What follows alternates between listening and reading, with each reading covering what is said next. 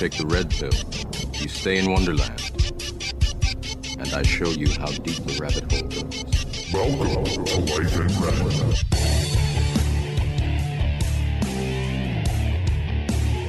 All right. So, our next guest here, Andrew Eden. First of all, thank you, sir, for joining me. Um, I wanted to ask, how annoying is it, you being in the Navy? We'll start off. People making, you know, sperm jokes. Well, yes, it's. I, I relate it to when I worked at the hockey arena. See, like my rank as of uh, the third of September and before was called leading seaman, um, but now it's sailor first class. So I, I, when I worked at the hockey arena, I used to take beer from the fridge past all the seats to the um, to the truck and vice Right. versa. So as you'd pass, all the dads, I'd call them, every single one would make the hey, is that beer for me? and you just Ugh. give them the you just give them the finger guns and be like, it's for you. and then you go three feet, and then the next guy's like, hey, is that for me? You go, yeah, is for you. and like you do that all the way fucking down the line until you get to the fridge, and then you want to kill yourself. Um, so it's the same thing. Whenever I would say introduce my rank, I would go, oh, I'm leading seaman Eden. Every single person thought they were the first ones Mm. to make the correlation between the two and be like, oh my god, that's like you know, I'm like, yeah, yeah, uh, yeah, I get it. Like, yeah, we're in a we're in a boat or a submarine, long and hard. Yeah, you've watched Austin Powers. Good for you. Good for you. And then. So now Yeah, it's a bit better. It's, it's gender neutral, which uh, doesn't make much difference to me, but it is it is easier to because we we have slang for our rank. So my rank is a killick, as you would say. So I would just say that instead. I'd be like, oh, I'm a killick. I'm in the killick. Right. Yeah. No, I get the same thing with uh, when I tell people I work in radio. It's oh, you you have a voice or uh, you have a your face, for radio. Face for You know, radio. yeah, yeah, remember yeah. working customer service, and if like the cash wasn't working or debit was down, like oh, is it free? Yeah, oh, yeah, yeah. that's a good. Always, everyone has a comment, and you're just like, oh god, Yeah. I'm gonna die. anyway, so like I'm pretty interested in in a couple things. Obviously, um, the first off being you did two tours Yes. overseas. So I want to definitely get to that. And before I go any further, I want to give out uh, a shout out to friend of the show, Casey Morrison, who uh, who set this up, um, who set up so many guests. But shout out to her. She always likes to hear her name. But what made you want to get into this line of work? Because I think you know, it once had some sort of prestige, and I'm not saying it doesn't now, but I think millennials and younger people are less and less interested in in serving their country and and you know putting their their lives in this dangerous type of work. So, what made you want to get into it? Well, that's, uh, you, you you mentioned that, and that's fairly accurate. Uh, I always joke that it's because McDonald's didn't call me back. See, I never thought I would join the military. Um, my father was Royal Air Force um, in England, and he fought in the Falkland Islands War. Um, Google that; it's a really interesting read. Um, and so he, he has the best stories. You know, every time we get to a few beers in us, or he gets some old friends, or he he sees uh, somebody he hasn't seen for thirty odd years, how he met my mom, that kind of stuff he just gets rolling and it's hilarious. Exciting interesting. He's the most interesting man i've ever met. I'm not just saying that because he's my old man. Everyone's dad is probably the most interesting man you ever but this guy he, he was almost sold for, uh, sold for camels as a sex slave when he was 10 years old in egypt and shit like you know what i mean? Like just shit like that. So i was like i'm an aspiring stand-up comedian. I've done stand-up comedy before Yuk Yuk's here in ottawa and uh, all sorts of places and I was like, you know what? Like, I'm a very boring person. Like, I sit at home and I watch YouTube or I, you know, binge watch Brooklyn Nine Nine for the 80th time. And then I was like, you know, I need to see the world. How can you really be a good comedian if you haven't had any life experience? Um, the Armory in Brockville, my hometown, happened to be hiring. So I thought, okay, right on, let's try out. And uh, I did an aptitude test, which is math, um, vocabulary, and a uh, personality test. And then they sat me down. They're like, dude, you can choose any job you want in the military. I was like, what do you mean? What any job? I was like, "Uh, isn't there just, you know, guns and then maybe a, a tank or something? And they're like, no, no, you can do anything. Like there's technicians, engineers, uh, uh, uh, cooks, like anything I wanted. So I was like, okay, fuck. So I was like, I was interested in, you know, video games and electronics, drones is what my key um, point was. So I was like, what jobs would have that involved? So they said airborne electronic sensor operator, which is uh, basically you're in a helicopter or in the Hercules. Um, giant cargo aircraft kind of thing, and you're operating radar or sonar equipment, mostly radar, um, cameras. I, I, was a photographer for a while too, a school photographer, so I've, I've had experience with that. So I was like, okay, cool. Did the test for that, but I had glasses at the time, so they wouldn't let me in. Um, but the naval electronic sensor operator didn't give shit. They're like, dude, you're blind? Come on in. We got you. Like, we need people. So then, like 10 days later, I was in boot camp and I was like, this, this is a very uh, eye opening experience for sure. Right. So I kind of fell into it out of almost desperation, but at the same time, there is a, a sense of like, it is a job I'm proud of. Mm-hmm. Um, not all the time. I clean a lot of toilets and I paint a lot of, I scrape a lot of rust, shit like that, you know. So there's days where you don't feel, but then you, you occasionally you do something really cool, like you shoot an island or you you, you tail a Russian submarines, which is what I did on both tours. Um, you get to meet a bunch of really interesting people, and you know you dress up every now and then. In your uniform, you you feel good. You you, you go. Uh, you go downtown St. John's and you have a bunch of girlies pinching your butt and stuff like that when you're wearing your white. So you, you get little things like that and make it feel good. And it has really good benefits and mm-hmm. good pay and uh, a good pension if I am to survive that long. Right. Uh, going back just a little bit to something you said, uh, Russian submarine. Yeah. Let's elaborate on that. I mean, that, that sounds that sounds wild because you think that. I mean, we all know Russia I guess you could say that they're, they're nice, but like they're also a little shady. Like, so what was going on there? Well, Russia, Russia's not the bad guys. Like to to us, anybody doing anything suspicious, we're kind of like cops, I guess you could say. Um, Russia's just not a part of NATO, so that's why they mm. there's a big red flag on them. Ironically enough, their flag, their old Soviet flag. Not they're not that the command and conquer Soviets or anything. Um, so whenever whenever we deploy, or both my tours, it's called Operation Reassurance. So we're basically there to show not show a force, but to show how fast we can deploy and show our power once we get there. So if there's any country that does something suspicious, you know, like piracy or smuggling, stuff like that, we can show them how fast we can turn up and be like, hey, cut that shit out. Or you know what I mean? Like we don't really enforce anything. So we were in Palma, Mallorca, Spain and uh, uh, which is an island off of Ibiza. I don't know if you've ever heard of the the techno CD, but it's a mm-hmm. fucking party island. So we were on kind of like a shore leave sort of thing. So we were getting wasted, and then we got a call from NATO saying that uh, a Russian submarine and two Grigorovich class destroyers were coming down to launch missiles into Syria. So we were like, oh shit.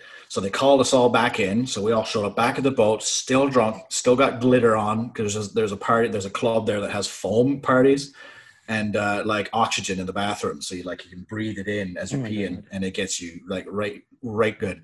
So we were like throwing ropes off the boat, like hot, like ugh, fuck, like people are swaying back and forth and burping. Like we, anyways, made it to Syria from Spain in twenty less than twenty four hours and then we tailed at Krasnodar, uh, Russian submarine.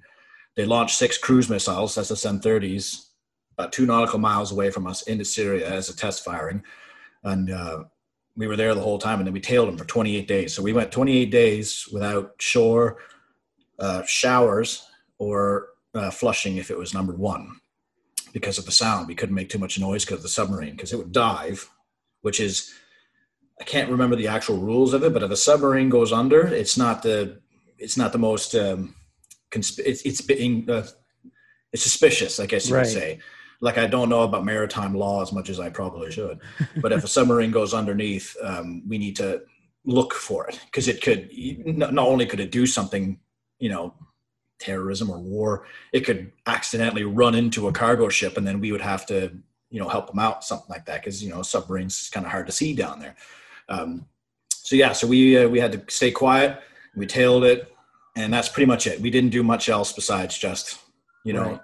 Kind of, you know, pulling it out and being like, "This is ours, show us yours," sort of thing. You know, the whole um, comparing dicks comp- competition just, that people say that countries. I was gonna say, yeah, it's kind of like a big, uh, like, it's like, hey, don't move, my dick's bigger. Here we go. Yeah, Look exactly. how fast I can whip it out. Let's go and it's not, it's not because it, for our Russian listeners, um, it's not because like we think you're the enemy. If it was a Turkish submarine, actually Turkey's part of NATO. So if it was like a Bulgarian submarine, even though they don't have one, we'd be like, what the hell? Like we would show up anyways, you know. But it just so happens that it was a Russian one, and we knew that they were test firing their weapons, so we wanted to make sure, you know, everything was on the up and up. I guess you could say. Right.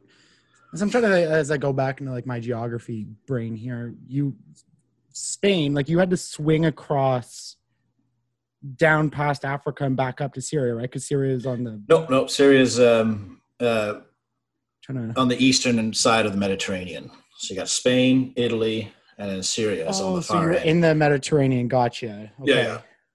Going through the. Suez is a fucking disaster. I've never done it, but it's a really dangerous and expensive endeavor. And that's yeah, that's where you have to go down the Horn of Africa and up into the Suez Canal. Right, right, right. That's just straight across, right? So is that like when you did your your two tours?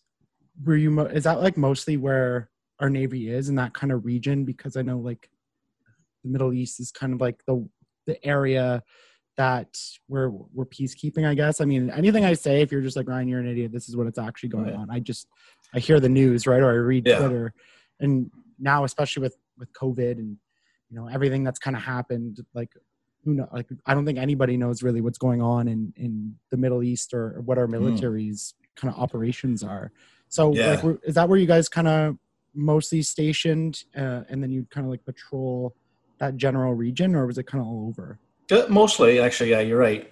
Um, Eastern Med and the Black Sea, we go to the Black Sea quite often, um, and the North Seas. So we go to the Baltics. Um, so we go there. I haven't been to the Baltics as much as I would like to. It was uh, one of my favorite places to go.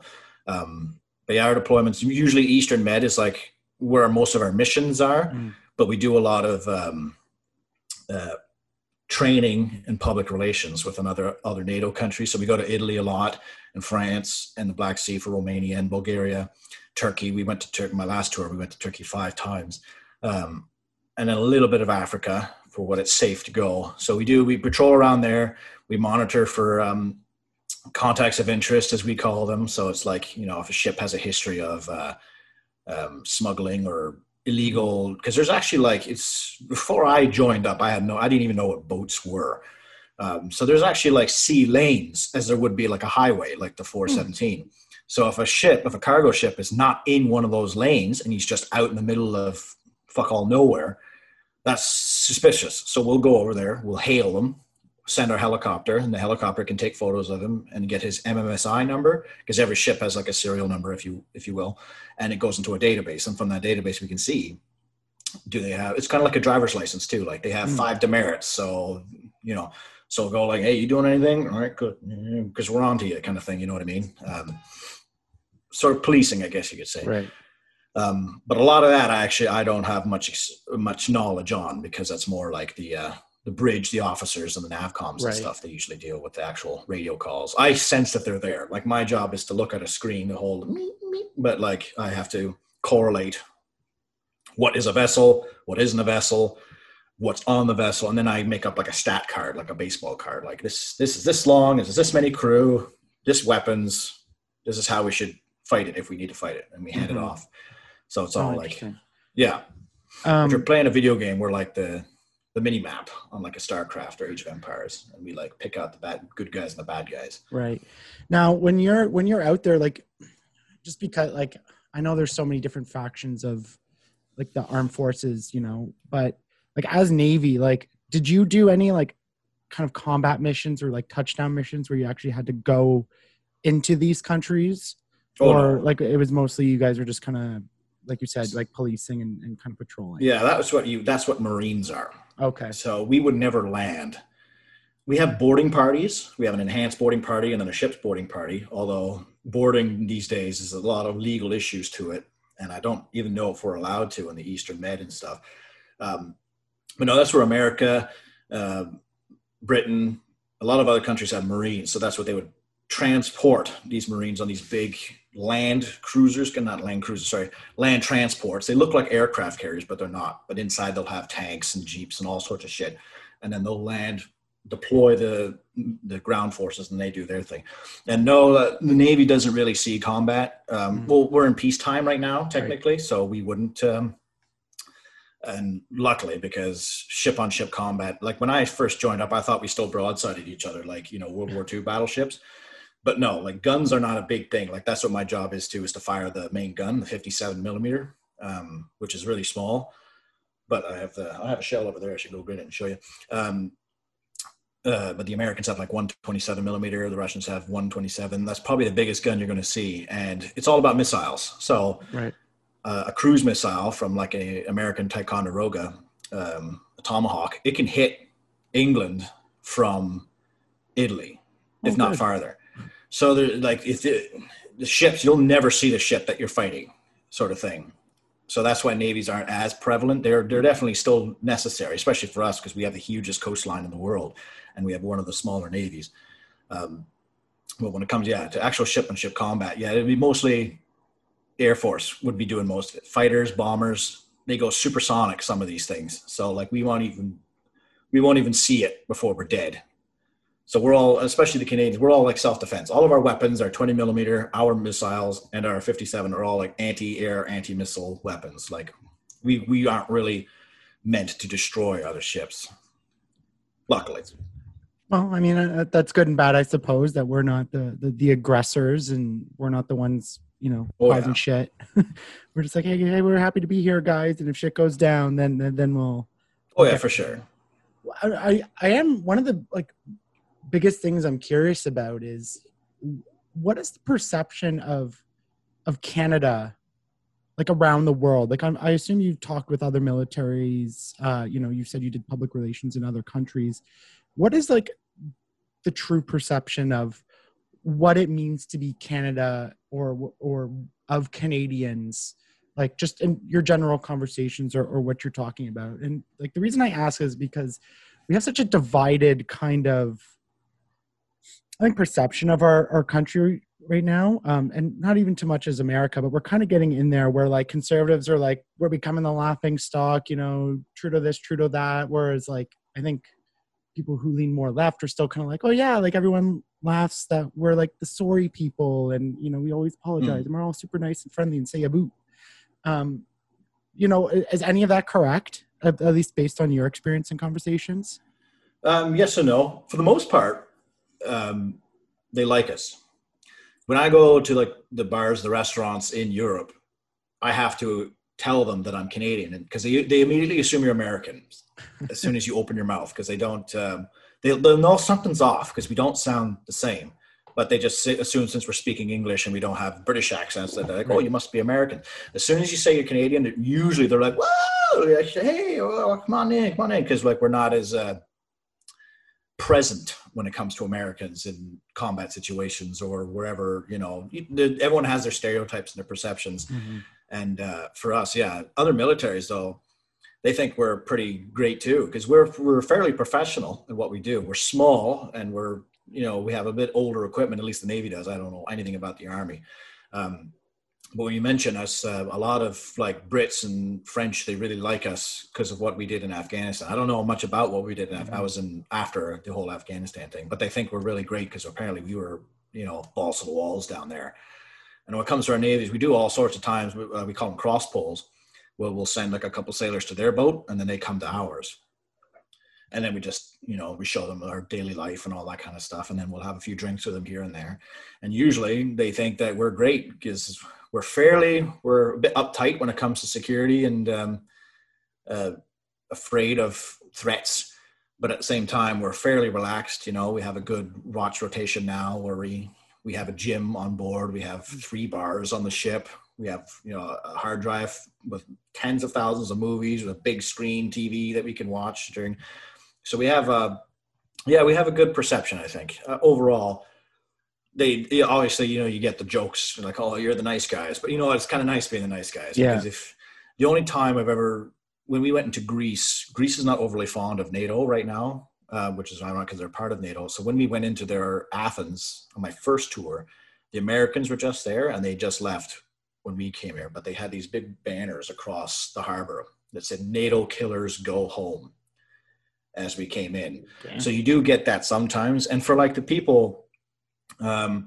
that are just like anti-military anti-government um, I don't really have much political view because I just they pay me. Oh, okay, Yeah. I just want to you know I just want to play Age of Empires. Come on, rock the boat. yeah, exactly. Rock the. Yeah, those guys. Um, you get those people like, oh, you're baby killers and stuff. Like, dude, like I didn't do shit. I I sit in my cabin and I watch Rick and Morty. Like I, I don't do nothing. it's yeah we get that um because we get fed the the stories that we're we're told right? Especially like i i i know a few people who are in the military but went like af like after like i kind of stopped really talking to them. So like haven't really Mm. got a a good sense of you know what they're doing. Um but you know we we get the stories of like world war one and passchendaele and and you know vimy ridge and and you know our heroic efforts at uh, Juno Beach, like all these different like heroic stories Mhm. um, that that kind of become these like mythical tales of history. But then when we get into like more like modern stuff, like you almost don't hear anything um, other than when like people die. Uh, unfortunately, Yeah. right? We we have a soldier that's kind of sent home, and then you know the the whole country kind of like mourns about it, but we're we're not really informed or told about like anything that's going on. And like you said right off the hop i mean like you don't even really know what's going on outside of the navy. So like someone who doesn't even watch the news like has no clue what what missions are being fought like what what people are actually doing what are like actual some of the the, the threats that you know we, we never hear about because it's just it's not really part of our normal dialogue right now especially that we are in a peacetime Yeah, I suppose I think it's a mixture between um, the time, definitely. The military was always glorified back in the early days, and we are guilty for it in the Navy, where we just talk about the good old days. You know, the good old days, like good old days, good old days, good old days. Back in my day, we didn't have you know phones and we didn't have electricity on the boats. And I'm like, well, back in your day, you also arrested people for being gay. So let's like let's let's not go back, you know, to the good old days. You know what I mean? Um, so back in those days, especially since we were still kind of under English influence, Mm. um, having a mighty, you know, empire like army that was really pri- proud. Plus, in World War One and World War Two, World War One it was like the entire planet was destroying itself. In World War Two, you literally had a James Bond villain uh, who would have taken over taken over the world, like Pinky and the Brain style. So we had like a united reason, like he had to be a hero, otherwise the world was going to be turned to garbage. But now you don't really have that. Um, I guess Osama bin Laden sort of, you know, Mm. comical. You don't have that picture that you can put on the walls and be like, "This is the bad guy. We need to stop him, or else everything's going to go to shit." You don't have really have that as much anymore. Like I don't know who you know world leaders are in the Middle East that were threats. I don't know what's going on in Syria. We were just there. Like Mhm. I, I just, uh, I just, you know, I drink my uh, my coffee and I go to work every day, just like everyone else. It's just my job is on a warship right and also media like social media like everybody on facebook is um like a an expert on everything you know like a person reads an article on uh, military tactics and they're like no you should be doing it's like, like this people who you know fat guys who can't play hockey but will sit there and yell at the poor 18 year old kid on the tv you're a piece of shit i would have done this like well we'll do it then you know what i mean like they don't know it's the same thing like hmm um, all you all you get is like one person go on Facebook and or Twitter or whatever it is and be like, yeah, the military's a, a sham. I you know they're killing babies in Africa, and then ten people read it and they go, oh, do you hear about this? You hear about this? And then everything goes, you know. That's why whenever we do missions, we keep that, especially when we're in Syria, we had like no contact with the outside world, nothing at all Mm. because you never know what's really going to happen. And if you have people relaying false information, shit spreads hard, especially rumors and stuff. We had an issue at our second trip. Like a, a, a girl got sent home. She had a family emergency. She got sent home. And before she got home, there were rumors that she was pregnant and that's why she was home. So her family was freaking out because they heard and she got there and she's like, what, what are you talking about? I'm not pregnant. It's just like, uh, uh, I think her family had like a, an illness or something. So she had to go home but that's what I mean. Like the the whole misinformation spread was just madness. So like, Yeah. I think that's also a contributor to today's. Plus, like nobody really knows what nobody nobody knows what the military does. Nobody, you know, especially Canada too, because America they really um, they're really proud. Like uh, not proud, but they really like they they you see people dressed up in uniform all the time in America in Still shopping very malls and stuff. yeah. Sometimes we do too. I I only use my if I'm on my way home from work, I need to pick up you know like a soda or something at the shop. I'll stay in my uniform because I I don't want to have to go all the way home just to get changed. But they're like if you're in uniform in certain stores, they'll give you a military discount. Um, the you can go to the front of the lines in some places. Uh, when I was in Charleston, um, South North Carolina, South Carolina, one of the Mm. Carolinas South Carolina, yeah. um, yeah, South Carolina, beautiful place by the way. Uh, it's a it's a naval base, so there's a lot of military there. So if you go, I went to the grocery store and I there's like markings on the floor that says like if you're in uniform, you're NCUs, you can stand in the front of the line, and people will let you do it. Like, but if I was to do it here, people would be like, "Hey, asshole!" Like, uh, I, I never would do it. Like, uh, who? What's to wait an extra five minutes? But you know, it's just the culture too. Like America, they're much more proud of their Mhm. military as opposed to us, when we're just like, "Oh, it's there. We only have like fifteen thousand sailors, whereas America has fifteen thousand ships. You know, like well, not that many, but they have like five thousand ships. So yeah, I think it's just a culture thing too. Yeah, yeah. America's still definitely, you know, I- and I'm not saying rightly or wrongfully that they still glorify their their military and are still, you know, very much that like we're the best.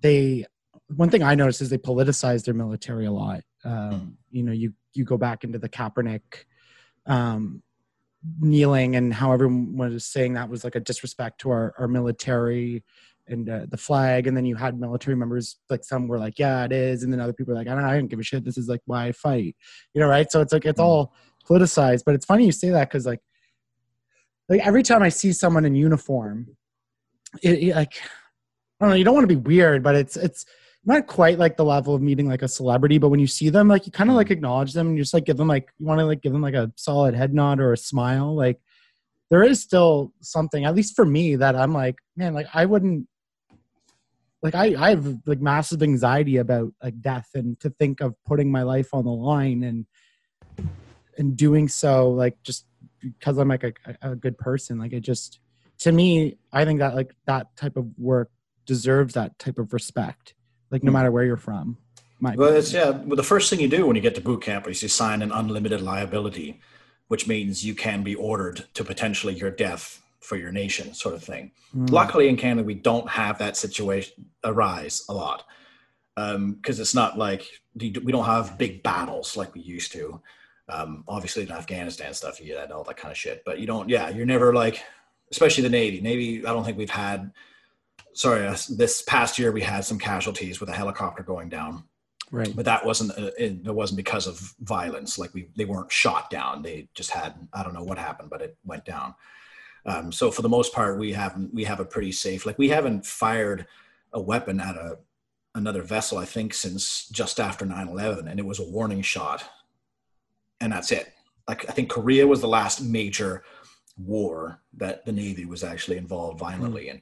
Um, which is a half a reason why I would never join the army itself because ooh, I don't like lifting things and I don't want to be you know dug in a trench in the middle of Ukraine and being shot at by cannons and like, like artillery cannons and shit like that. So the Navy at least get a bed and I get meals four times a day and soup every day at ten, whatever the soup is. But yeah, so it's Um, always good to be a Canadian. But yeah, you- you're right though. Like occasionally I'll get like when you see in the, the states when they're in uniform, people are like, "Oh, thank you for your service," and this and this and this. Yeah. Um, I some I only get that sometimes, and it's always like it's just a job, man. Like I didn't join. I'm not a huge patriot. I'm like the I think it's Jack Reacher. He's like there's like the four types of people that join: patriots, um, people that just want a job, um, people that have no choice, like people with a criminal record or um, you know they can't they don't have any college education or anything like that and then people that enjoy violence the violent people and you see those in boot camp when you're there because all the different trades are there like army air force infantry the whole works so you see the you know the guys that you're like that guy's a dingus. He's definitely you know, he's infantry just because you don't need a uh, high school diploma to be in there. All right. But infantry is a very hard job. I wouldn't recommend it. Hmm. and then you see like the patriots like i want to serve my country you know and you're just like the country pays my pays my rent. That's it for me. What um uh, boot camp like is there a movie or like a tv show that like act- actually portrays it properly. Um, Oh, when I think back of, I love watching Band of Brothers, like the and the, the boot camp scenes are they're, they're Yeah. always Imagine good. that, but French. Because our boot camp is Saint Jean sur Richelieu, which is just outside Montreal. oh, and it's usually run by the Van Doos. Um, I think they're the 22nd Foot Regiment. It's a French infantry regiment. So most of my staff, your master corporals and your sergeants, they're usually former infantry guys. Um, my actual particular, my uh, my drill sergeant, if you will, was a master seaman, a master sailor now, master seaman Kilfoy, and he he actually deployed with me um, like a year and a half after that, which is pretty trip. So like I seen him on the boat when I go across, I was like, Kilfoy, and he's like, you got some lint on your beret. I'm like, fuck you. Like I can say that now. like you're you're no longer my my master. Um, but yeah, that's it's very similar. You don't have as much violence because back in the day, you used to be able to like you know give a little elbow or a punch to your recruits to smarten them up. Now you can't do that. But it's the same thing. Like the first day we're getting yelled at, called um, fella six bunks down from me was called a retarded bag of smashed assholes on his first day because he didn't have his like his bed made. And you just get yeah you just berated and you're you're exhausted. You sleep four hours a night. You get people like you get surprise drilled. Um, they flood the bathrooms when you're at lunch one day and then you have to clean it all up. Um, squats with your rifle on your wrists when you fuck up like all the stuff. It's just like you would in band of brothers or full metal jacket actually is a pretty Yeah. good one too. Um, but yeah, just with French accents. So then you get in shit because you can't understand them because they have an accent and they give you an order like oh, do over the- turn around and you're like what and you're like you're a piece of shit and then do a 20 push up and you're like fuck man and then you have to do 20 push ups and you have no choice because you're you're a peasant there. Um, but yeah, it's it's uh, 12 weeks of bullshit and it's mostly mental. The physical part, like I'm a fairly slender guy, so I was really underweight when I joined up. So I struggle a, a little wee bit, a wee bit when it comes to like pull ups and shit like that. Mm. Um, but then you get better. Like they're not there. They're there to weed out the, the weak links, if you will. right. Because in the first week we had uh, 14 people quit, and it's like good. If you can't, like I, I almost broke a few times, as you would, because they they're constantly like torching you. You're you're you're exhausted. You're not eating well. Um, you're wondering if you made the right life choice but then you blink and it's over and you're like oh my god i'm, I'm outside syria right now. Like what the fuck happened to my life? Um, so it's it's it's good but they also want you to succeed because you know we want to have a military you know you Mhm. want to have members especially when it's small. Like the navy's always desperate for people. We're super short on almost every front.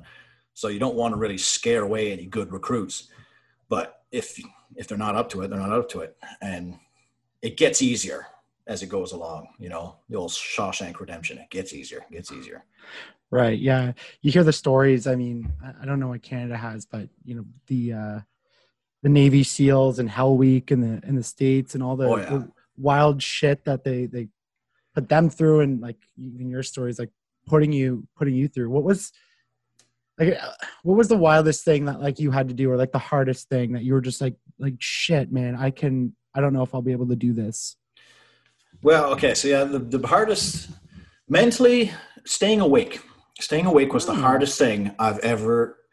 You, you get tired in class and you're in high school, you fall asleep, but I've never fallen asleep standing up until I was in boot camp. You know, you're stand you're standing up fully erect and you're like giving a presentation on like a briefing for a mission that you have to do, and you legit fall asleep standing up. Like I've never had so much struggle to stand up. So then when you, what they say is like, oh, if you're falling, if you're feeling every morning class, you have a lot of classwork in boot camp, by the way, a lot of writing. And that's actually pretty funny. If you look at our notebooks, you can see like where we started and then where we fell asleep because like the writing slowly gets, uh, and then you see like hieroglyphics and then you see like, you know, the, the aliens are real, like all sorts of shit. So he's like, oh, stand up in the back of the class. And by the end of the class, there's like 42 people standing up in the back, like pinching each other and like trying to stay awake. Um, but the hardest physical thing for me was every so 12 weeks, every four weeks, you have a march they have to do 5K, and 8K, and a 13 kilometer march. And the 13 one is done in Farnham, which is like uh, the in the field. So it's like forest, uh, hill. Like it's like we have a bunch of training exercises out there. You know, actors come and pretend they're terrorists, and we have to deal with the situation, that kind of shit. Um, you get to fire your weapon, which is really fun. Um, but weapons are bullshit. Like it taught me, like I hate weapons. They're they're a poisoned gift, as we used to call them, because you get it, you're all like, yeah, I got a weapon, but then you got to clean it, you got to take it everywhere. Mhm. So like, you got to take it with toilet with you and sit it down while you're taking a shit. Um, so that's a 13 kilometer march, middle of July, with full combat gear, uh, a 60 pound rucksack, your weapon, and your ammunition. And that's what something in like the movies and stuff they don't tell you. Like ammunition is heavy, like a full magazine, a full like 30 round magazine. It's like four or five pounds. Maybe no, a gun expert's gonna be like, um, but you have like four of those across your chest. You have your weapon. That's like I use the strap, so it's around your shoulders. You have 60 pounds on your back your boots, your your feet are already sore from doing parade like marching, and you're not sleeping because you've been getting attacked all week. It's a week long exercise, so you get in your tents and your little bunks, and you're getting attacked by actors and helicopter crashes, all sorts of shit going on. Stand to, stand to, so then you get all the alarms going off.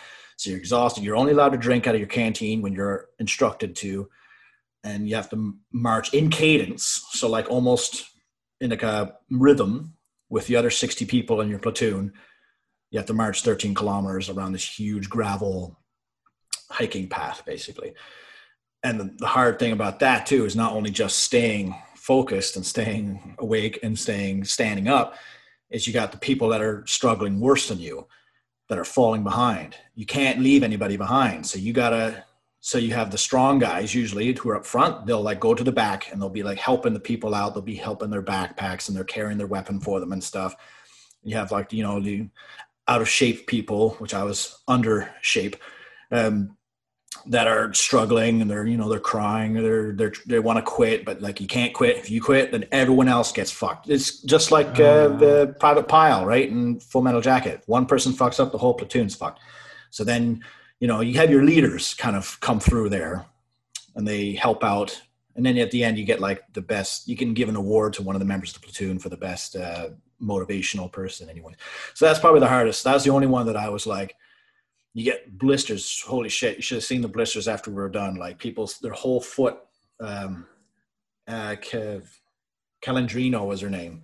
Her entire foot had a giant so they peeled it off in one big piece this uh, blister on her Oh. foot. Um, I had my feet were bleeding, not too bad though. And then and then as soon as you get back, you get oranges. This is the first time I've ever eaten an orange. It was oh my god, it was like a blessing from the gods. But then you have to do a fireman's drag. So then you have to pretend half the platoon's dead, and then you have to drag this. In my case, you were a 200 200 pound Ukrainian fella, so I'd like drag him across, which is not easy either, especially after you've just done that huge march and then you go back and you do parade practice for a couple hours. So you do like the stomps and the and you throw your weapon around that kind of thing. So that's probably the hardest. Staying awake in the 13k was murder, but then you finish it, and I didn't. I, I only barely struggled at the very end where I was like, I was op- I was vocal about it. I was like, this sucks. Like at the very end, but for the most part, you know, you keep yourself quiet and people you you'd be telling jokes to each other i was actually doing what i'm doing with you i'd be telling stories to the boys to keep them kind of motivated you know telling a joke here and there singing uh, barrett's privateers with all the other navy guys because there's only like six navy guys in the whole platoon out of 60 so we we kind of grouped together and did our thing but uh, yeah that and the eight foot wall actually the eight foot wall i struggled with because that's just like a flat eight foot wall made out of plywood and you have to jump over top of it and so you're like literally on your feet. You gotta jump Yeah. up, grab the top, and pull yourself over. Yeah, and there's no footsteps, there's no rungs, and you're wearing your your vest, your tack vest, and you have your weapon and ammunition. And that was the only one that I actually needed somebody to like pull me up over it. Other than that, Right. but then you have like the little the little fucking four foot tall guy, Kent, who's my fire team partner. He leaped over that thing like he was a goddamn rabbit, and just like didn't even touch the wood. And I'm me and all the other tall guys, we do that thing where we run up like we're going to run over it, but then we just fucking face plant into it, and then we pull ourselves up. Like it was a waste. It was a waste of a run, but we we do it that way. So yeah, actually, that, that was a that was another challenging one to do.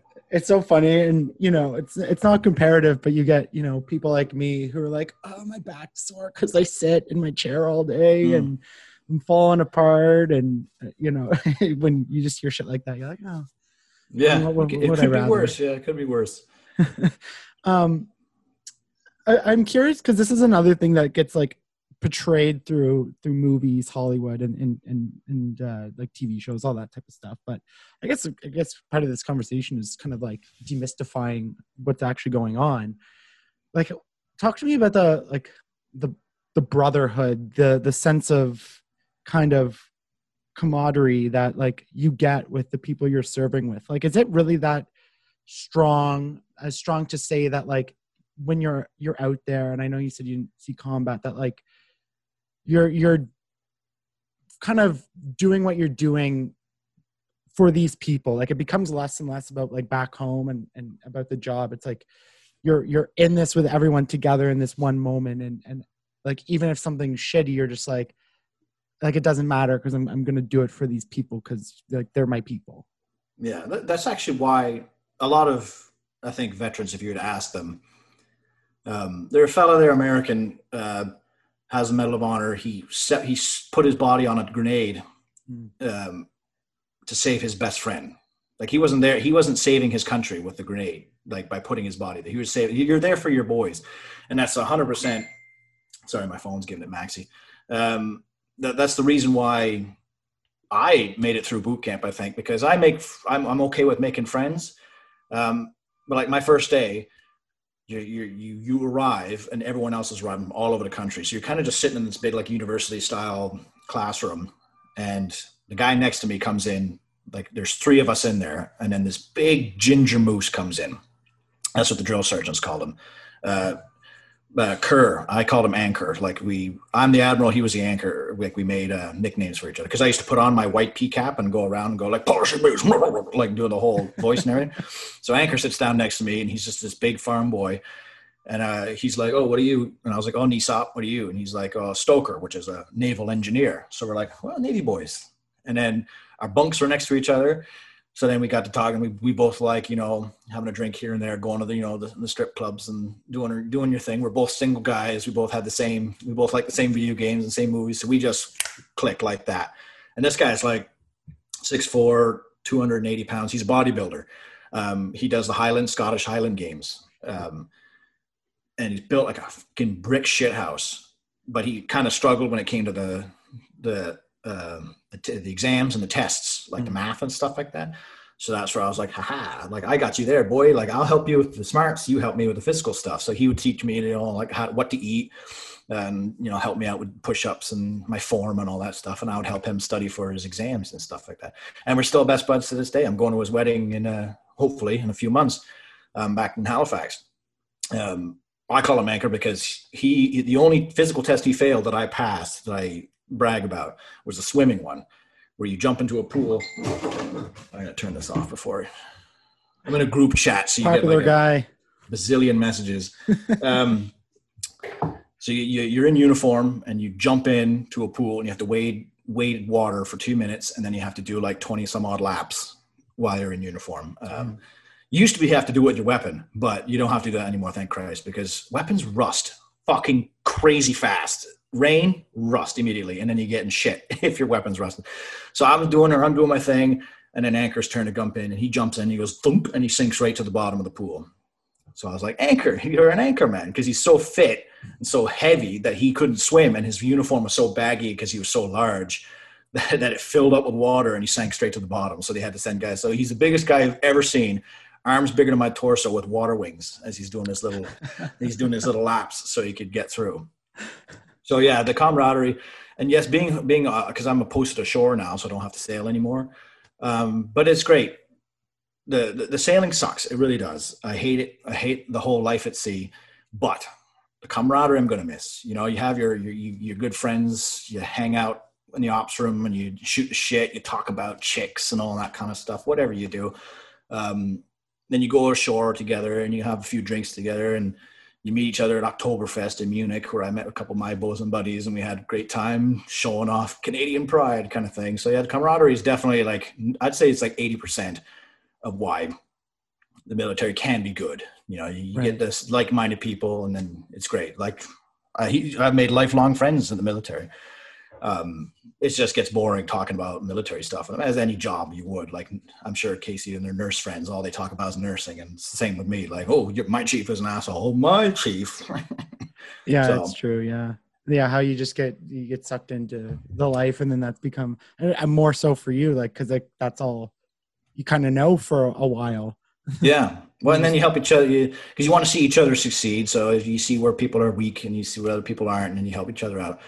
Um, and then you get like you're just your characters too, like because it makes you wonder like how the hell do they pass through some of these tests and exams and boot camp and stuff? Because you get these apes and these boiled vegetables that you work with, and you're like, but then you keep them around because they're fun to watch and they're fun to see fuck up.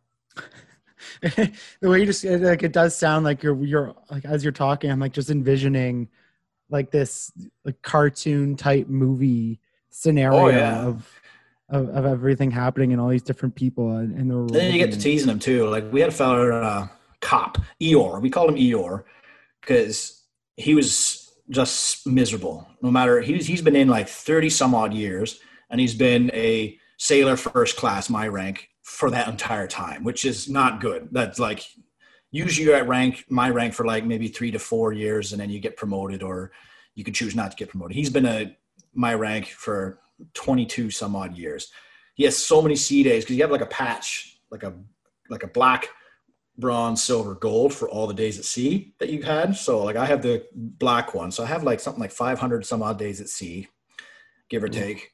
He has over 2,000, so he has a honorary platinum one. He got in shit because he put veg, he put fruit in the dishwasher um, to rinse them off. Because he's like, oh, you put him in the blue train and you go. Any time of day, any day of the week, he could have won the lottery. And you ask him, like, cop, how you doing? Eeyore, how you doing, man? He'd be like, "Ugh, fucking bullshit, man. And you're like, all right, buddy. So, anyways, we had uh, the two Manson brothers, Fat Manson and Skinny Manson, um, great hockey players. Anyways, they had this big orange dildo, this giant ass thing, and like I, they have pictures of me flibbling around like a like Darth Maul, like trying to give it maxi. And we're like, hey, it'd be funny if we put this thing underneath. Uh, it, it started making its way around. It's kind of like icing, you know, the Smirnoff ice yeah yeah it was making its way around Orange Crush. So we were putting it underneath people's pillows and stuff to tease them. So we're like, hey, let's put it in Eeyore's. So we jam it underneath Eeyore's pillow and he can loses his shit. Like, what the fuck is this, you pervert? And he's trying to be serious, but he's got this big floppy ass dildo in his hand. And we're all like, sorry, man. So he's like, fuck you. So he goes up and he throws it overboard. He's like, that's take, take that. But one of our boys, uh, Fit Terry, he's a diver and he was diving that day to pick up to clean the barnacles off the bottom of the boat. So he jumps in the water and he's doing his thing, and then he sees this giant glowing orange dildo at the bottom of the harbor, and he picks it up and he brings it back up. So we take it and we put it back underneath Eeyore's pillow with a note. We wrote a note and it said, uh, you, you, you tried to get rid of me, but I'll always be with you. I love you until the end of your days. Orange Crush. And you should I've never seen it like a man's ears actually like blow steam, but he's like, "What the fuck? Oh my god, you got another dildo!" Like, it's the same one, you weirdo! Like, so he threw it. I think he, I, I forget what he did after that. I think he threw it overboard again, but Terry wasn't diving, so he couldn't get it. But then like he just he was the. We had another guy, Dandelion Dan. Uh, smoked dandelions before weed was legal. Don't ask. He's a That's weirdo a thing what yeah, he was like our version of Eeyore in NCIOP. He'd been in NCIOP a long fucking time. Um, he had this bright idea. It's like we have bong bongs, which is like a general alarm, and that's when you get up to do fire drills and battle drills, anything bomb flood. So he recorded it on his phone, and he's like, he's trying to wake people up as a prank with bong bongs, but we're not. We're not brain damaged. We can hear the difference between a giant shipwide alarm and him standing with his phone going.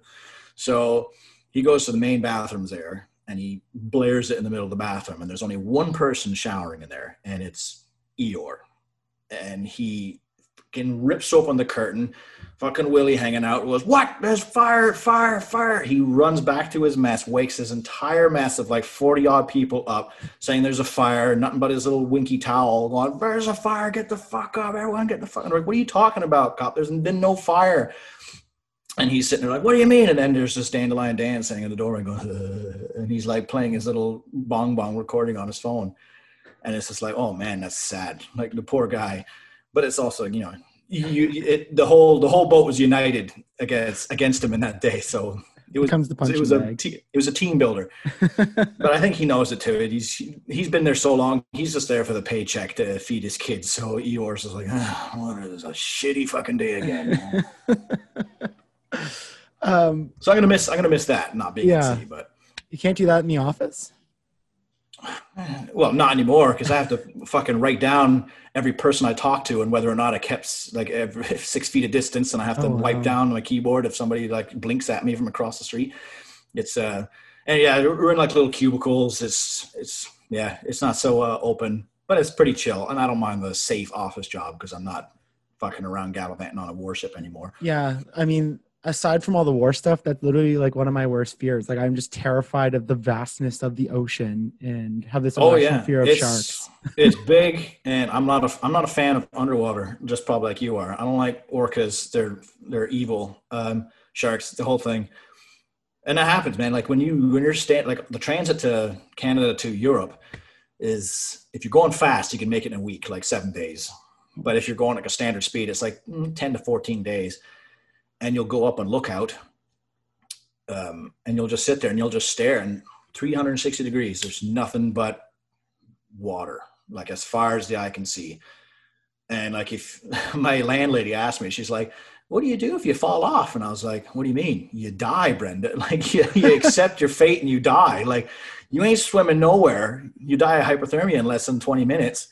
Uh, so you're in the middle of the Atlantic Ocean. You just so it does, especially if you get seasick. That's a big one too, because it's not like it, when you when you get like car sick, you can like pull over, take your breath, you know, have your bit. You're on a ship, you're fucked. Like you're you're you're you're, you're in prison on this little metal island that you're at the whims of its mercy. Like it's gone, you have to stay with it. So I was watching um these like wild videos of like the ocean and, and the waves and how like big they get and like the ship's kind of like going up and crashing in. Like, did you guys ever have to like go through that type of? all the time, all Oh, the time. God. When I went to Trident Juncture in 2019, 2018, 2019, there are two hurricanes, one in Portugal and one just off Iceland. So we're like, let's fucking sail through them, like between them. And then on my way home, uh, we were in um, Azores, Portugal, and the captain comes and he's like, okay, we have to be home. I think it was 24th of January is our day home. We can delay it by like two days and wait for this storm to pass, or we can can go. And the crew was like, let's go. And we went, and it was Sea State Five. Um, and I'm I forget what the actual like footage of, but the waves were like 15 to 20 feet high, and they're swells. So the boat like goes in, and then it goes into the wave, and then shoots out the other side. And I have pictures and videos of the boat like being fully engulfed in water, like the whole folks was fully engulfed in water, and then shooting up, and the water comes and splashes up on the bridge wing.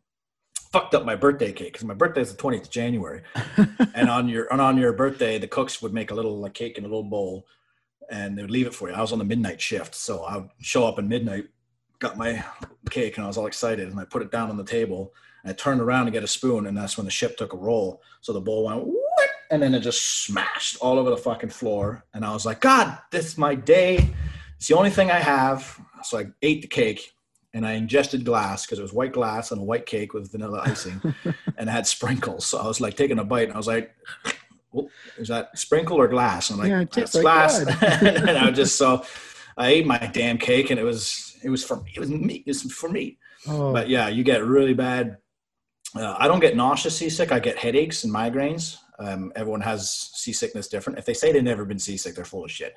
Everyone at some point in their lives gets seasick, no matter how violent it gets. Um, but everything's velcroed, so the entire boat, like my TV's velcroed and duct tape, and your pencil sharpeners and your stuff are all velcroed to all different parts of your station. So you always luckily have that, but just it's just hard to stay standing upright. You're having you're trying to have a wee, and you're like getting thrown around, having a shower. There's handles in the showers that you hold onto because you don't want to touch your bare butt to the fucking cold steel of the wall. So it's like, and it like scares you. it's kind of like when you know you need to get a kiss from Neptune every now and then when your balls touch the water because the water in the, the toilet like splashes up. um, so it's just like shit like that. You're trying to walk down the hall to get a coffee and you're sitting there and your shit's flying all over the place. So yeah, it gets really really bad. Oh, But that's the Atlantic for you. The Atlantic is a in the North Sea, like the Baltic area, Yeah. uh, Scandinavia. That those seas are fucking treacherous. yeah, that's where those Mediterranean is actually from. not bad. Mediterranean's fairly smooth. Oh boy. Um, do you like see like shit, like animals and shit too? Like when you're out there, like Oh, yeah. I, I don't know, like dolphins or Portside porpoises is what we call them. They Oh. they quite enjoy the ship when it comes by. They think it's just right, a really big dolphin. So they'll come and they'll like jump out the water in front of you and they'll try to follow you and stuff, which is uh, pretty cute. I haven't seen many whales, but I've seen sea turtles and um, sharks. We have seen a lot of sharks. Um, but yeah, mostly a lot of dolphins in harbors too, like Romania's harbor. We found dolphins all the time.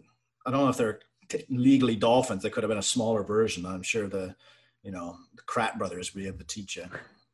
Plug for.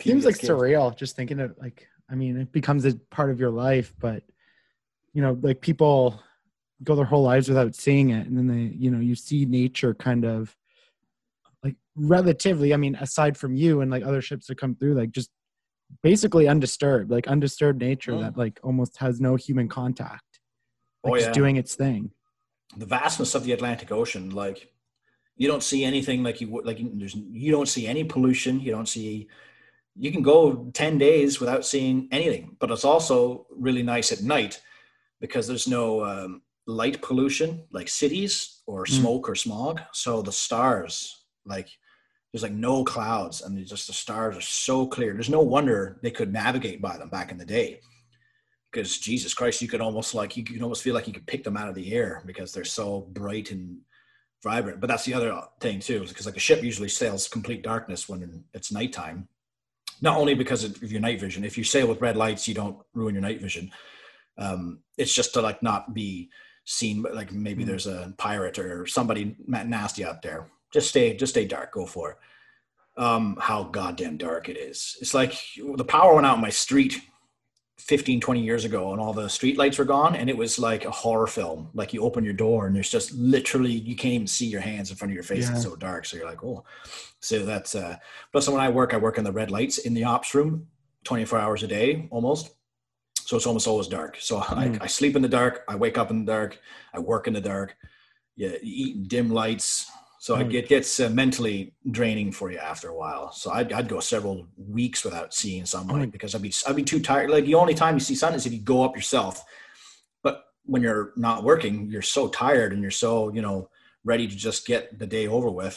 Like why would I go upstairs, go up three sets of ladders when I could go down one and fall asleep in my rack? You know, so you, right you get. do you guys a- like have to supplement or anything like that like you do you guys like take vitamin d um y- you know I if you just think like to. people have a seasonal affective disorder and, and you know mental health issues even when it's cloudy. Like if you're in the dark all the time, like you're right, like that would like like have to like drive people insane. Oh yeah, it's your own prerogative. Like we don't prescribe anything. The only thing the doc has is Tylenol and Gravol and lots and lots of Gravol and condoms. Um, uh, so if the health guys, like I brought um, a bunch of like protein powder and uh, veggie green powder and stuff like that because you don't you, like you're at the whims of your cooks too, right? So if your cooks don't cook what you like, it kind of sucks. So if you're uh, a vegan, it's very hard. They have vegan options for every meal, but it's hard to really. It's usually just couscous and spinach wraps and shit like that. Like he, he, it's it's hard for the cooks to really because we get what we get in the stores in uh, the countries. So like when we went to Romania, we got chicken wings, but they still had the feathers on them because they don't have chicken wings there. So you get these. Your plate comes out with pizza night, and you get pizza and these four fucking dead birds on your plate. You're like, oh shit! Like I got to do this myself. Okay. Um, so if they don't cook like a vegetable, and usually they're vegetables and fruits. There's always fresh fruit. Try to be try to have fresh fruit at all times, and vegetables. But if like you don't like asparagus, then shit, man, like you can either have to eat it or be proactive and bring your own kind of supplements or pills and stuff. But yeah, it definitely sucks being in the dark all the time. And then, because then you're, you'll be on like a midnight shift, and then you get to port, and the only thing you want to do is fucking sleep. So you sleep through the first night, or you go and you get wasted, and you don't even remember what happened. So you barely even remember the city. Like my first time in Palma, Mallorca, Jesus Christ, I couldn't tell you a thing about the city besides they had really fruity drinks. I got a T-shirt. um, I, I'm also curious. Was there a time, and I mean, you could pick any time if there was any, but where it got like real tense? Like I know you kind of like slipped over like the the pirates, like driving in the dark and, and pirates, and I I think that's one thing people don't often think about unless you watch some sort of movies where you're talking about Somali pirates or something Yeah, like yeah. that. Or, you know, is there a time where shit got real tense, like where you're just like, ooh, like this could go go anywhere, and you actually kind of got like a little bit worried something might go down? Not really, to be honest. Hmm. They're fairly fairly relaxed. I think the, probably the most tense would be Syria. The first three times I was there, um, but you're mostly you're mostly on edge because everyone else is like all the command staff is because they know more than you the captain Right. the officers they know more than you do we're there to do your job they know the the reason like they know the, the the behind the scenes sort of thing and we don't. They don't usually you don't really need to know. The fucking engineers don't need to know anything. They don't even know where they are half the time. Uh, so they usually ask us the operators they're like where are we? Like are we even in the mediterranean anymore? Like no it's not like we're we're in london.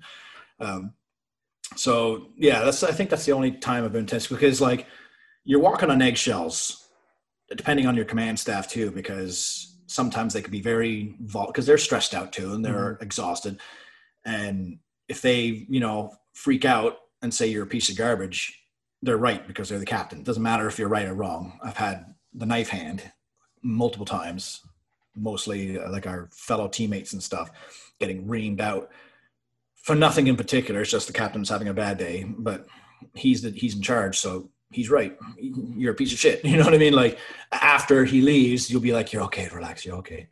Um so i guess that's the only time I've, yeah I've, I've never been in a dangerous i've never thought my life was on the line luckily so far. Um but other like my one of my good friends and first boss is actually redpath. He was in libya on the charlottetown i think 10 years ago and they actually got fired at by shore targets. Um, I can't remember if it was the, if it was the Gaddafi thing. So, there's some sort of dictator there. He's not in charge anymore, but there was a big problem with Libya back in the early 2010s, and he was there for that. So they got fired on. So I think that's the only time they would have been tense. But yeah, other than that, we we don't really see too much uh, combat or anything that really stress us out that in that particular way. Right. Luckily, Um, before I let you go, I, I am curious because, and we were talking a little bit earlier about the the politicization of the, the the media, and one thing typical I see a lot of, especially when it comes to like immigration and and refugees and all that stuff, that like, you know, why are we taking them in and, and not supporting our veterans and and all that type of stuff, and you know, I'm just I'm really unfamiliar with with really how we treat veterans, and if we do if we do a good job taking care of them or if it were as bad as some people say i don't know. Like like what's going on when when you get home? And i don't know if you can you know maybe dismantle that kind of argument or you can be like no yeah no some things are shit. Um, because i just i know a lot of people kind of bring it up and and i don't think anyone truly understands unless you're in the military or know somebody that that has served. For the most part, in my experience, it has been pretty good. Um, I have heard the same horror stories. I'm sure you're you might use that example of the fellow with one leg uh, who Yeah. was chirping Trudeau for not, and he says you're asking more than we can afford, or some something along those lines. I saw it on Facebook a few years ago. Um, when it comes to like medical stuff like that, all the people that I know that had to get medically released have gotten it, and they've gotten like my buddy. He was a uh, uh, what's that thing where you're allergic to gluten? Uh, celiac celiac. He had celiacs. So they released him. They gave him like three years of full wage, and they paid for his university. So now he's paramedic. Now he's killing it. He's loving it. Um, you obviously can't be a celiac in the military because you can't cater, like I said, get chicken wings with the fucking feathers on them. How the hell are we supposed to make sure every single thing is gluten free? That and if it's, it's so debilitating. I had another friend who had a paper cut on his eye and like his eyeball oh Oh. Um, yeah, so like I don't, I'm trying to picture how it must have happened in slow motion. Like is he somebody knocked papers out of his hand and he Oh opened his eyes and one God. went. So he got a medical release for that because obviously Jesus Christ, like he wakes up every day with his eye glued to like his eyelid that he had to like rip open. Um, so yeah, my experience, most of the veterans, especially Navy, I guess, have been treated well. I don't know anything about the Air Force, the Army. Um, they're like because we we get a lot of resources. I'll give you that if we can go to mental health. The resources are really great. And in Halifax, we had a building, uh, the hospital, like first floor is dentist, and then such and such. The fifth floor was the um, mental health war, war floor. I went through a pretty bad breakup in my second year in the forces. It was very, very hard for me to function well. So my boss, literally the paper cut guy, he was like, "You seem bad. Go to the fifth floor." And I was like, "What do you mean go to the fifth floor?" Right? There's counselors there, hundred percent of the time. There's a 24 hour phone line if you need it. Because I was having uh, career anxiety too. Like, did I make a mistake? Is this the right path for me? I'm a goddamn stand-up comedian. And I'm sitting here with a fucking rifle in my hand, like in the middle of the woods. So I went straight there, walked up, and was like, "I'm feeling kind of shitty. My missus left me. It's been a bad go." And they're like, "All right, go see Brenda. She's in there right now." And you go. I'm sitting down. So the resources you have are pretty good for that kind of thing. Whether or not they're effective, that's up to the Mm. person itself. Really, it didn't. It, was just nice for me to vent. Basically, I got over it as you as you would most any kind of relationship issues like that. It wasn't as bad as like she didn't die or anything like that. But anyways, so I'll say like they we have good when we come back from sea. Um, a week before, we have a week long of briefs on how to reintegrate uh, Mm. like how to behave around family again. Because like loud noises big crowds things like that it, it's it causes anxiety for a lot of people. I know i did when i was going to like dance bars and stuff right afterwards. You're like all these flashing lights and loud noises kind of like doesn't like trigger anything but it just makes you uncomfortable um, anxious if you will. So we have briefs on all how to handle that. You have a post-deployment and a pre-deployment medical screening. So if you have any concerns you can bring it up to a doctor or psychiatrist there and they have all the questions like do you sleep well? Have you been having? I used to have coffin syndrome when I was on the ships, um, where I would uh, night terrors. So like our bunks are like three stacked high. The top one, which is on my second tour, which is dope because it had no roof, so I could sit up, I could stand up. I toss and turn a lot in my sleep. But when you're on the middle one, you have a guy above you and a guy beneath you, and there's nothing but a curtain, and it's pitch black. So I would wake up in the middle of the night not knowing where I was. And there's Mm. one time where I woke up screaming and I was like punching because I had a dream that a, a rather large gentleman who was my supervisor was sitting, put me in a coffin and then sat on it. So then I had this nightmare that I was trying to like punch myself out, but my body was actually punching Fit Terry's rack above me. So I'm punching his bunk and he's sitting there like, what the fuck? He's like, I'm screaming in the middle of the night. So they come out and rip my curtain open and calm me down and stuff like that. But then once I got home, like it was fine. And then my second tour, I was sleeping on top bunk, so I had nothing, no issues with that. But I was able to have the resources to fix that problem, or if I wanted to. We have like uh, great medical stuff too, like um, eyes are covered, uh, not laser surgery, that's bullshit. Um, but like we have our own dentists that we can go to whenever we want. Whenever I wanted, you know, blood work, if I felt like I had herpes or something like that, I could go straight to the doctor, take time off work, walk up there and be like, I want to pee in your cup. And they're like, all right, here's your cup, pee in it. And then there you go. Um, so I, I would say that we, we try to, we, that's, I think I'll, I'll put that as the big thing. We try to Mhm. help. We try to help as best as we can. That's Whether good or to not it's effective, that's up to the person itself, I guess. Yeah. Um, I mean, uh, yeah, that's good to hear because that's going to be my next question. I'm glad you brought up mental health. You know, Mm. obviously that's something I, I talk about a lot and it's, you know, the impact of, like you said, being in those high, even though that like, you know, you didn't even really have to face anything too, too challenging in terms of combat, but like The even isolation, yeah, just being away from your family. People like their kids grow as they're gone. right. like my buddy Redpath, he's been on four tours in less than 10 years. So he's missed birthdays, he's missed his kid's first day of school, he's missed all sorts of stuff. And the kids too. So when he comes back, the kid might not even recognize him. Because you know, when you're like three years old, you don't remember much. And then when you're four, you kind of do. So Mm. like this strange person comes in. Um, and then you have those issues where like, oh, the worst case scenario is like people's wives leaving them while they're away.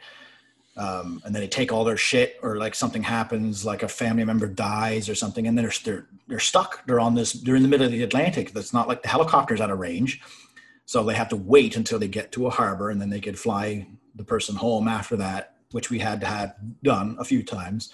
Um, so it's, it's just stressful in that kind of situation too. And just Mhm. yeah literally being in the dark away from life like we call it a time machine because we don't see movies coming out. We don't hear about news really because we don't have very good internet while we're out there if at all.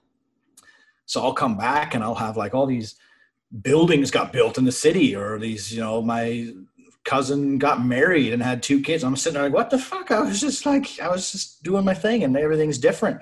So there's a lot of it's a pretty hard uh, reintegration. That's why we have those briefs to help us resume our integration like schedules too. Like when you get back you you feel like you're still on watch you know so you want to you're awake at 12 at night and you're ready to go but your your kid is trying to sleep go to school the next day and shit like that. So right. it does uh, even if there's no combat it's just yeah it could the possibilities there right like Yeah, I'm sitting here too, yeah. in the middle of ottawa like i i know like something like 99.99 like you know is- isn't gonna happen but Mm.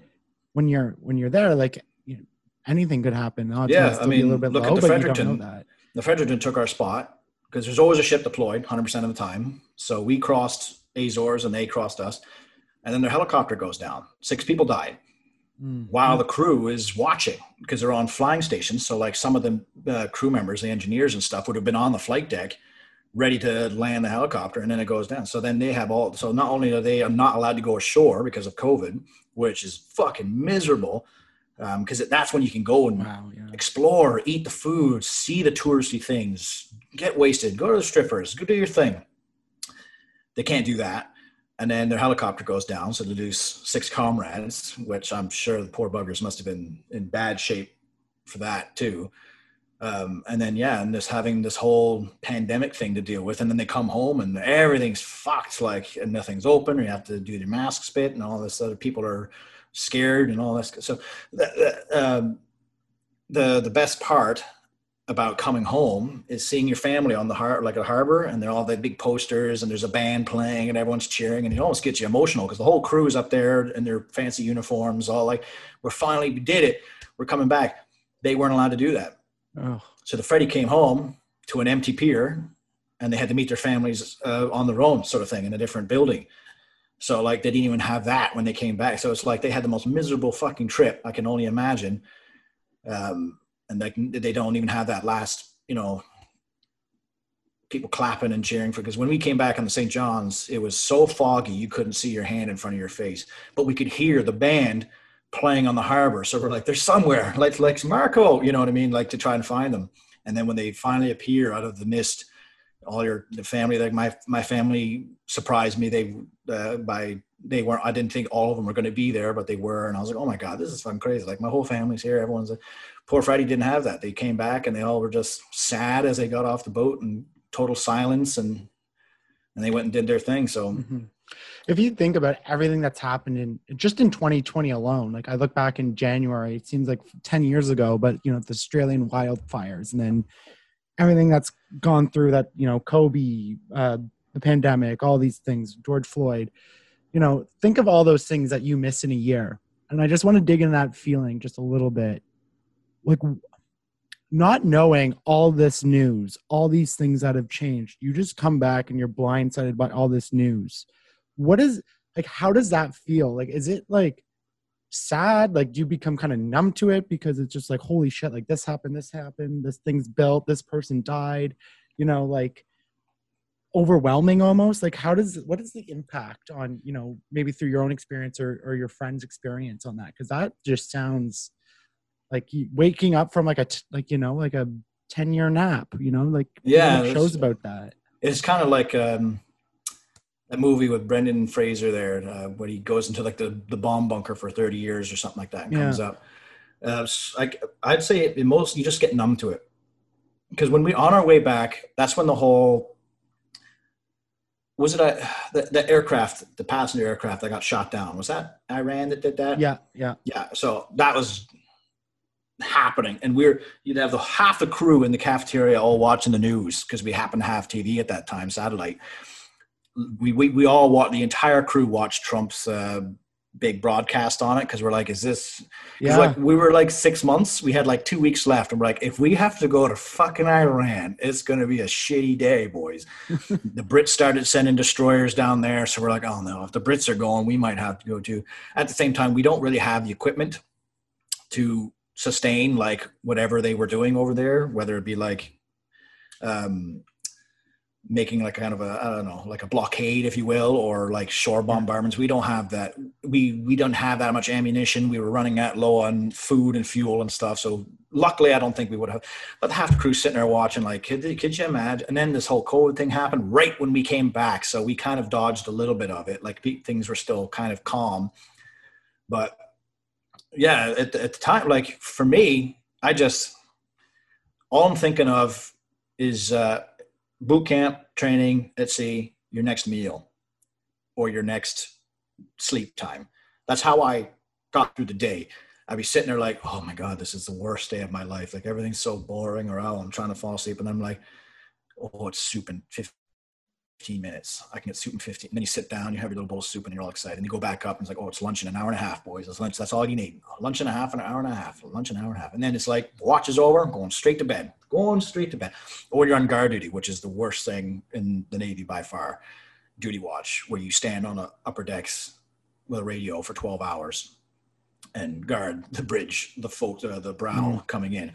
Um, all you're thinking of is like, oh, I get to go to bed in an hour. Get to go to bed in an hour. So it's the same thing. When all this shit was going down, Iran. I wasn't.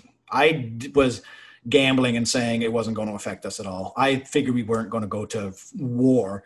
Um, so I'm sitting there just like, all right, it's almost lunchtime. It's almost lunchtime. Iran, whatever. Don't worry about them. Just like try not to think about it, you know, because if you get think about it, you're doing yourself a disservice because you're just stressing yourself out over something you can't control. Like it's out of your control. It's not sailor first class is not going to war because he wants to go to war. Like it's up to the the higher ups. The same thing with whatever government. Like when people ask me, like, "Oh, what side do you fall on?" I don't fall on any side. They do their thing. As long as I still get paid and I, you know, get my pension, do what you got to do, man. Like as long as you're not punching me in the face. Right. Yeah, that's uh yeah, everyone thought that Iran thing, like people are like, Oh, the World War Three's coming. It was like Mm. that was a a high tense. I can just only imagine then you get back, you can't do comedy anymore, really. Yeah. All the things are closed, like everything you're probably like trying to look forward to. Can't go back out on dates. Everyone's social distancing. It's like Yeah, online dating is bullshit, by the way. but yeah, that's uh, like just, well, it's not only that, but when- everyone else is mobilizing, right? Like, like I said, when the Brits started sending destroyers down, the Americans were sending uh, aircraft carriers, all the whole thing. So we're sitting there like, oh my god, like, because if NATO wants, NATO could have easily been like, that's it, HMCS Halifax or go to Iran, and we have no real choice of that because that's NATO's. It's like the UN basically, and well, I'm probably going to get in trouble for that, but I don't know. Um, they're the boss men. So NATO's like, do it, we got to do it. So when everyone else is um, joining the football team, you're like, well, I guess we got to as well, you know. But luckily, we were at the end of our trip, so we're like, nope. The captain was like, let's let's just go home and hope for the best. And luckily, nothing came of it that I know of. Yeah. Um, listen, man, thank you so much. Was, this is hilarious. One of the funniest conversations I had. Do you have like getting back to comedy? I don't know if you're you're zooming um, or anything like that, or if you're getting back to any shows. Oh, I'm far too depressed to do that these days. That's what makes a good comedian, isn't it? Oh yeah, my misery brings other people pleasure. That's what everyone loves me when I'm working because I always just whinge about it the whole time, or I'm, or I do like funny voices and stuff to try to alle- alleviate the situation, or just shit like that. So, but I'm not. But the end of the day, I'm like, fuck. People love it when I'm miserable, so they're like, oh fuck, okay, well, It's uh, it's one of the kind of sad facts of life that when you think of like brilliant artists or musicians Mm. or you know anything like the best type of art comes when you're fucked up. yeah, exactly, yeah. God. Uh, no one wants a happy person. You think no one wants Taylor Swift's happy album. I want to hear about her boyfriend type thing. yeah, but they're not ever ever getting back together. Uh, anyway, well, uh, again, thanks, man. Uh, I appreciate this. I, I always give someone a chance to to give a plug. I don't know if you have any social media you want to plug, or if you're like, hey, donate to veterans, or don't be an asshole. I don't know, man. Floor is yours for whatever you want to say. Final words. Yeah. Uh, if you want a decent job that pays well and get to see the world, go for it. You know, we need people.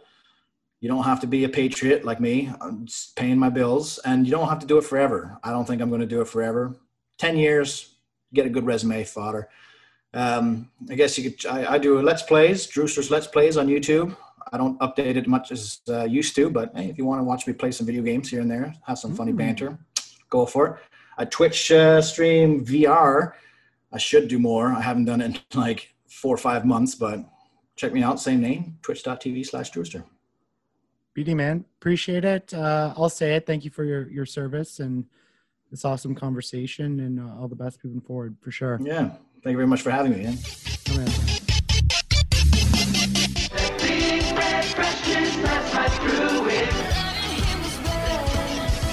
You take the red pill. You stay in Wonderland. And I show you how deep the rabbit hole goes.